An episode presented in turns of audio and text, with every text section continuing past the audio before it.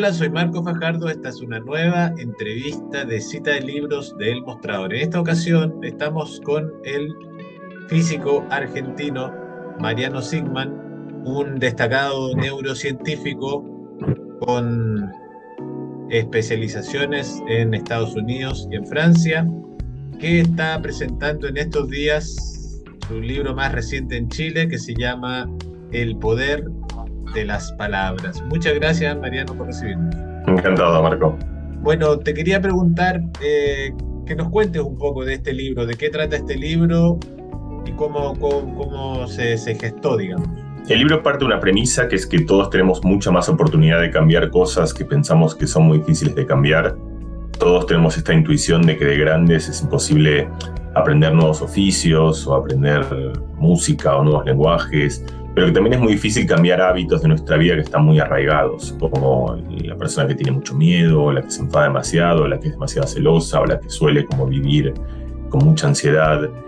Y en el libro, eh, que en realidad empieza como, yo creo que cada uno de nosotros hace estas preguntas de cómo puedo hacer para cambiar estas cosas, cómo puedo hacer para mejorar estas cosas, cuál podría ser la manera en la que, en la que podría encontrar un camino para resolver cosas que nos interpelan mucho. Y, yo fui a, como yo tengo estas preguntas también como cualquier otra persona, eh, y un poco en una búsqueda que fue una búsqueda personal, pero que también siempre estuvo teñida de ciencia o teñida de investigación, eh, yo fui a buscar a la ciencia respuestas para estas preguntas, que son preguntas que de alguna manera nos hemos hecho siempre, que nos hacemos todos, que tienen que ver con de alguna manera hacer un poco mejor nuestra vida cotidiana.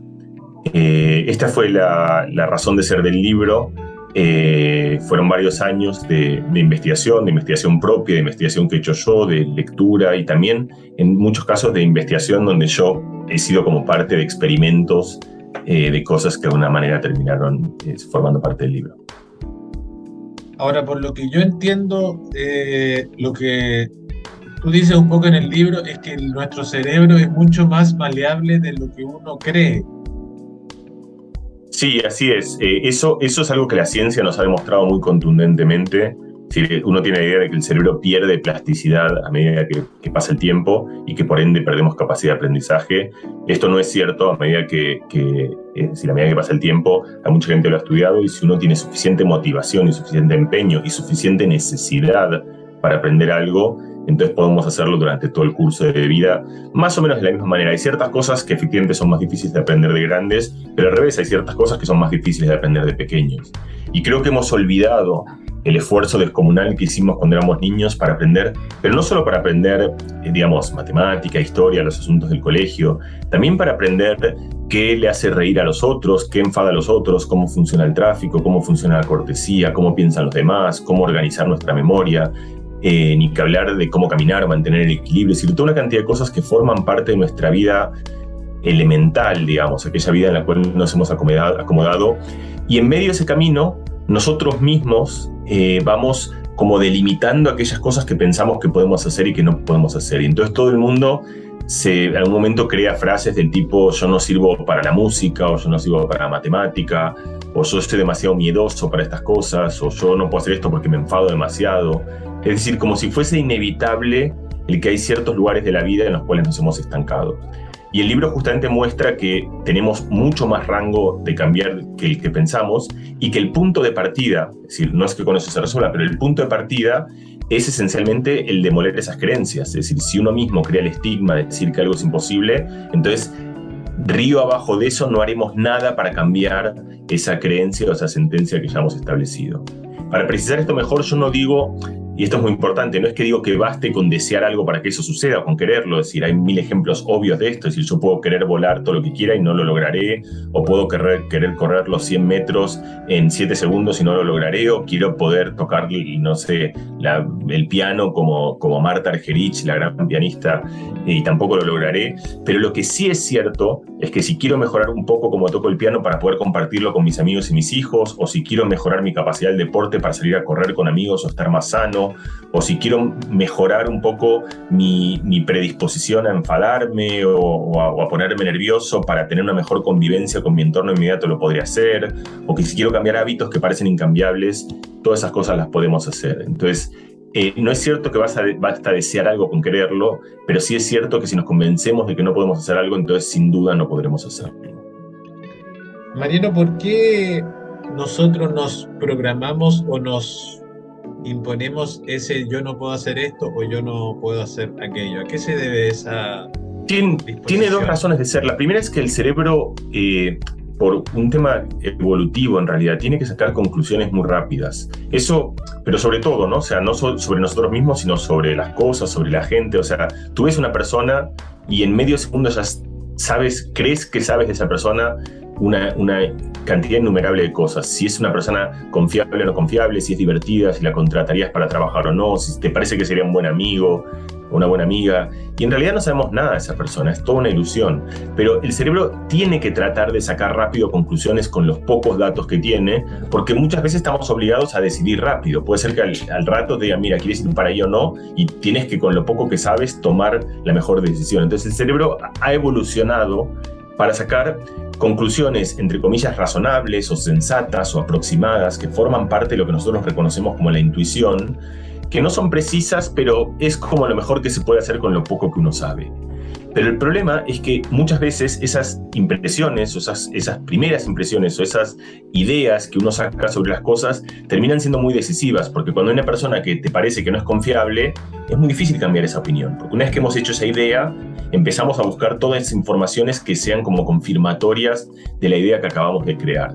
Entonces eso mismo pasa con nosotros. Todos los estigmas que nos creamos sobre nosotros mismos tienen algún origen razonable. La persona que dice no soy buena para el deporte es porque algún día quizás fue a correr y no le iba tan bien y entonces dijo, bueno, no es lo que mejor se me da, mejor se me da pintar o mejor se me dan los números o mejor se me da, no sé, la negociación. Eh, pero justamente es una primera impresión y esa primera impresión muchas veces nos estanca y nos quita libertades en dominios donde muchas veces nos interesaría cambiar. Es decir, por supuesto, no, es que hace falta cambiar todo. Y a veces uno dice, mira, yo no sé hacer esto y no me interesa, no quiero hacerlo, perfecto. Pero hay muchas veces donde uno mismo dice, yo soy incapaz de hacer esto, pero uno realmente tiene deseo de hacer eso. Es algo que lo querría cambiar. Y entonces es idóneo entender que cada tanto podemos cambiar las sentencias que hacemos sobre nosotros mismos por ¿y qué tal si las cosas fuesen distintas? ¿Y qué tal si en realidad aquello que yo siempre pensé que no podía hacer, puedo hacerlo? No ser el mejor de todos, me costará, me llevará esfuerzo, pero puedo hacerlo. ¿Quiero hacer ese esfuerzo? ¿Quiero realmente es algo que me motiva suficiente? Esta conversación es mucho más interesante que la sencilla y simple de decir yo no sirvo para esto. Justamente a eso alude el título de tu libro que se llama El poder de las palabras, que es también hay un, es un concepto también que está mucho por ahí en la religión, en la Biblia.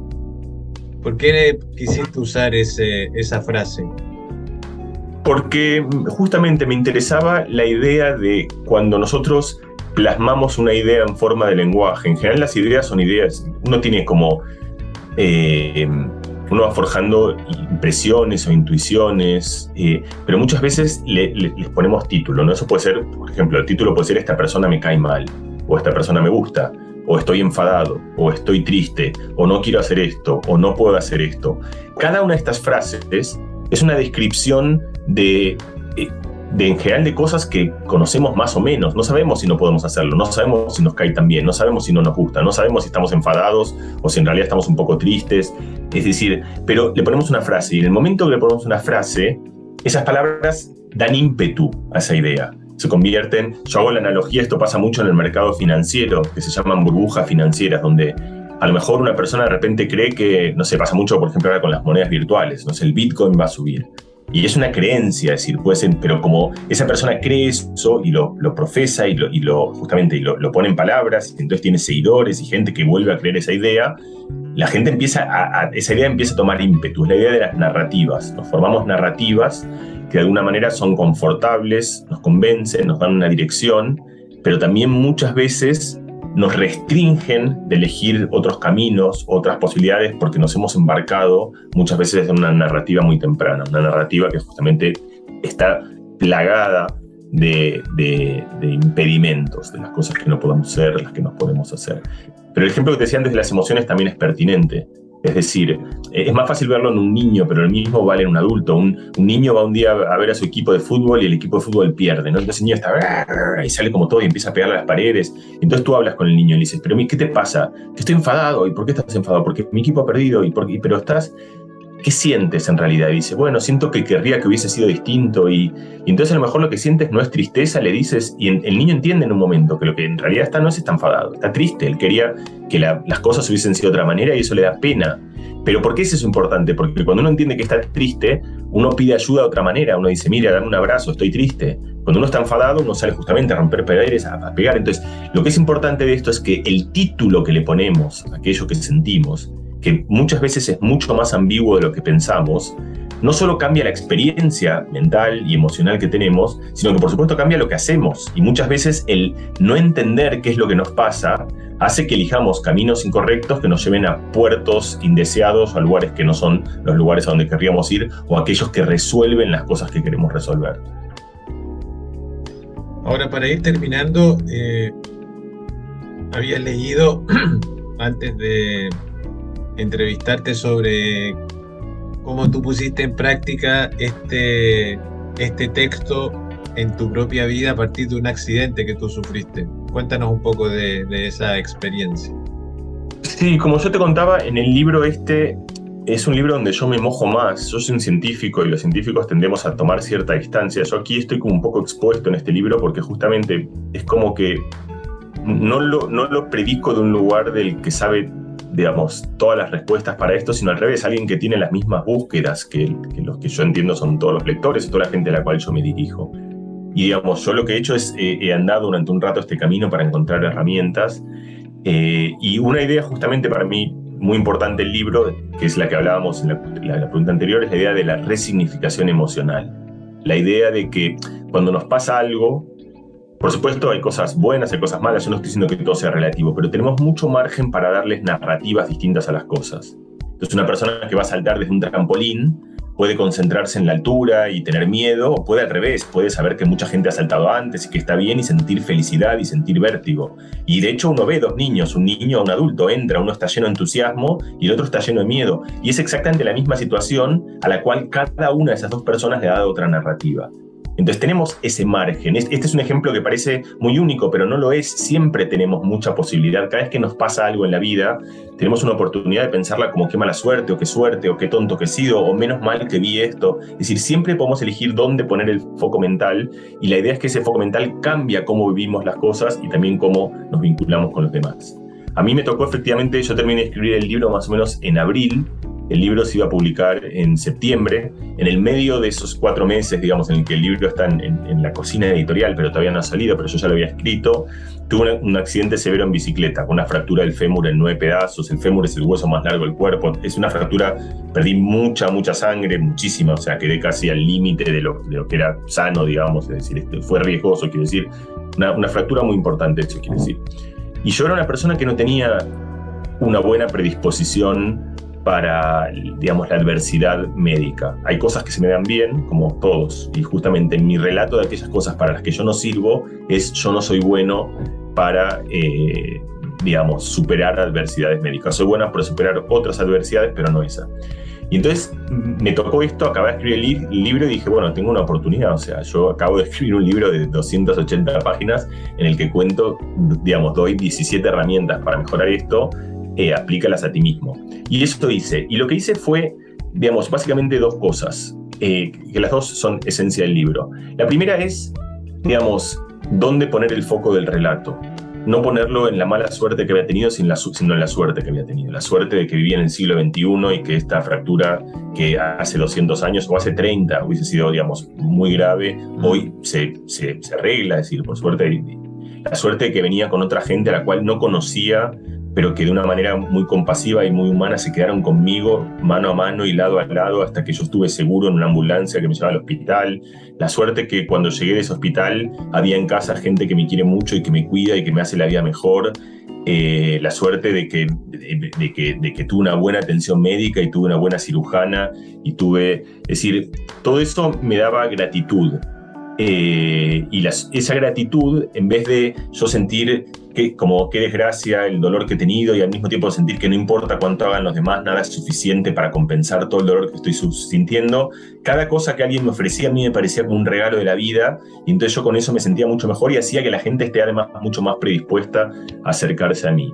La segunda cosa que fue la más interesante y la más difícil, pero también la más poderosa para mí, fue entender, por supuesto, digamos, eh, no fue una experiencia agradable, tuve mucho dolor, tuve mucha limitación física, no podía ir al baño durante mucho tiempo, y no me podía mover, o sea, yo estaba tirado, me tiraba en la cama y me quedaba, no podía mover ni un milímetro las piernas durante muchos, muchos días, em, y tenía mucho dolor. Y entonces yo podía otra vez, eso podía como concentrarme en el dolor o podía tratar de resignificar dentro de, de un límite, ¿no? Es que, pero el decir, bueno, esto es interesante también. Eso siempre uso la metáfora de como la persona que, va, que come picante o que come por primera vez un sabor muy extraño, que es algo que puede ser aversivo en la boca, que puede.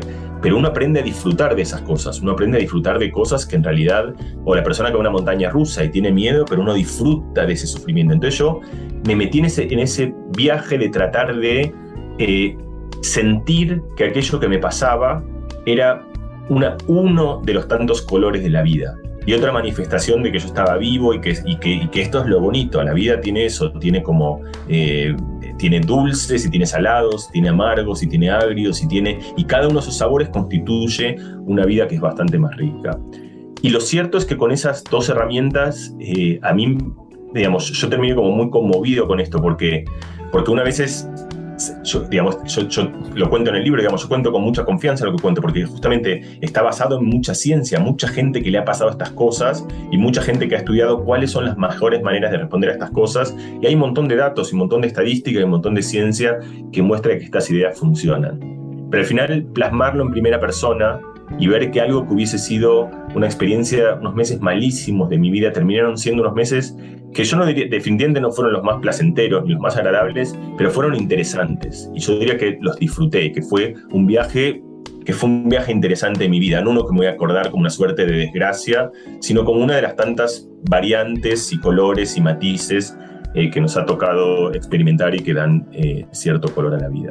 Por supuesto, estas cosas tienen límites, hay desafíos mucho más difíciles. Yo no tampoco abogo otra vez porque uno simplemente pueda mover el interruptor y disfrutar de cualquier cosa que, nos ocurra, aunque sea malísima. Es decir, pero una vez más, la idea es que tenemos mucho más rango de manejar estos interruptores de nuestra vida emocional de lo que presuponemos. Y a mí me tocó vivirlo, eh, como, como, me preguntabas, en primera persona, ni bien escribí el libro. Bueno, Mariano, te agradezco mucho por tu tiempo y te deseo mucho éxito con este y con tus futuros libros. Muchísimas gracias.